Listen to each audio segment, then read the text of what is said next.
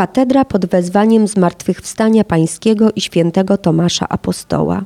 Zamojska katedra jest jedną z najwspanialszych polskich świątyń. Zaprojektował ją Bernardo Morando, a fundatorem był Jan Zamojski. Była wotum dziękczynnym hetmana za jego liczne zwycięstwa i wiodącym ośrodkiem życia religijnego ordynacji zamojskiej. Kolejni ordynaci składali w kolegiacie przysięgę na wierność statutowi ordynacji. W niej też odbywały się ich pogrzeby, a świątynia stała się mauzoleum rodowym zamojskich. Odgrywała w państwie zamojskim tę samą rolę co katedra wawelska w Rzeczypospolitej. Budowa kolegiaty trwała od 1587 do 1598 roku, ale dopiero w 1630 roku zakończono pracę przy jej dekoracji. Jedyna większa przebudowa miała miejsce w latach 1824-26, kiedy to na polecenie wielkiego księcia Konstantego skuto liczne elementy wystroju, w tym herby zamojskich i napisy świadczące o wotywnym charakterze świątyni. Katedra z zewnątrz przysadzista, wewnątrz zaskakuje smukłymi proporcjami. Jest kościołem bazylikowym, trzynawowym. Wysoką nawę główną zdobi wspaniałe rzeźbione belkowanie. Między wspornikami wysuniętego gzymsu umieszczono rozety. Jest ich 85, ale nie ma dwóch jednakowych. Ponoć kamieniarz, który je wykonał, założył się, że nie powtórzy żadnego wzoru. Znalazły się jednak dwie jednakowe i zakład przegrał, a tę, która się powtórzyła, skuł ze złości. Za znalezienie pustego miejsca po niej szóstka ze spostrzegawczości.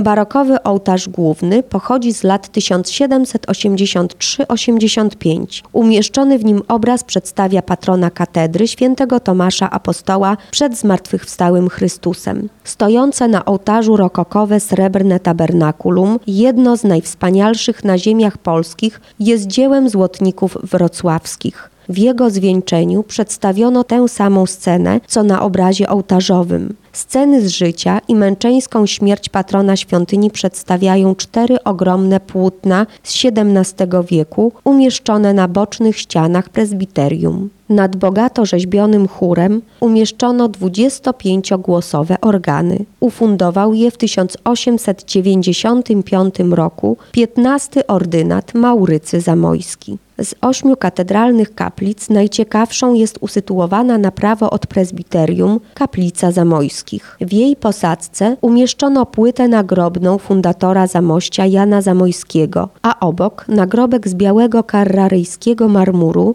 poświęcony XIV ordynatowi Tomaszowi Stanisławowi Zamojskiemu. Wiszące na ścianie kaplicy pełnowymiarowe portrety przedstawiają siwowłosego Jana Zamojskiego i jego syna Tomasza. Oba są dziełem Wojciecha Gersona. Sklepienie kaplicy zdobią wspaniałe barokowe sztukaterie wykonane przez Jana Baptystę Falconiego w 1635 roku. Obok wejścia do kaplicy metalowe drzwi w posadzce z napisem Fundatoribus grata memoria. Fundatorom wdzięczna pamięć. Prowadzą do krypt ordynackich.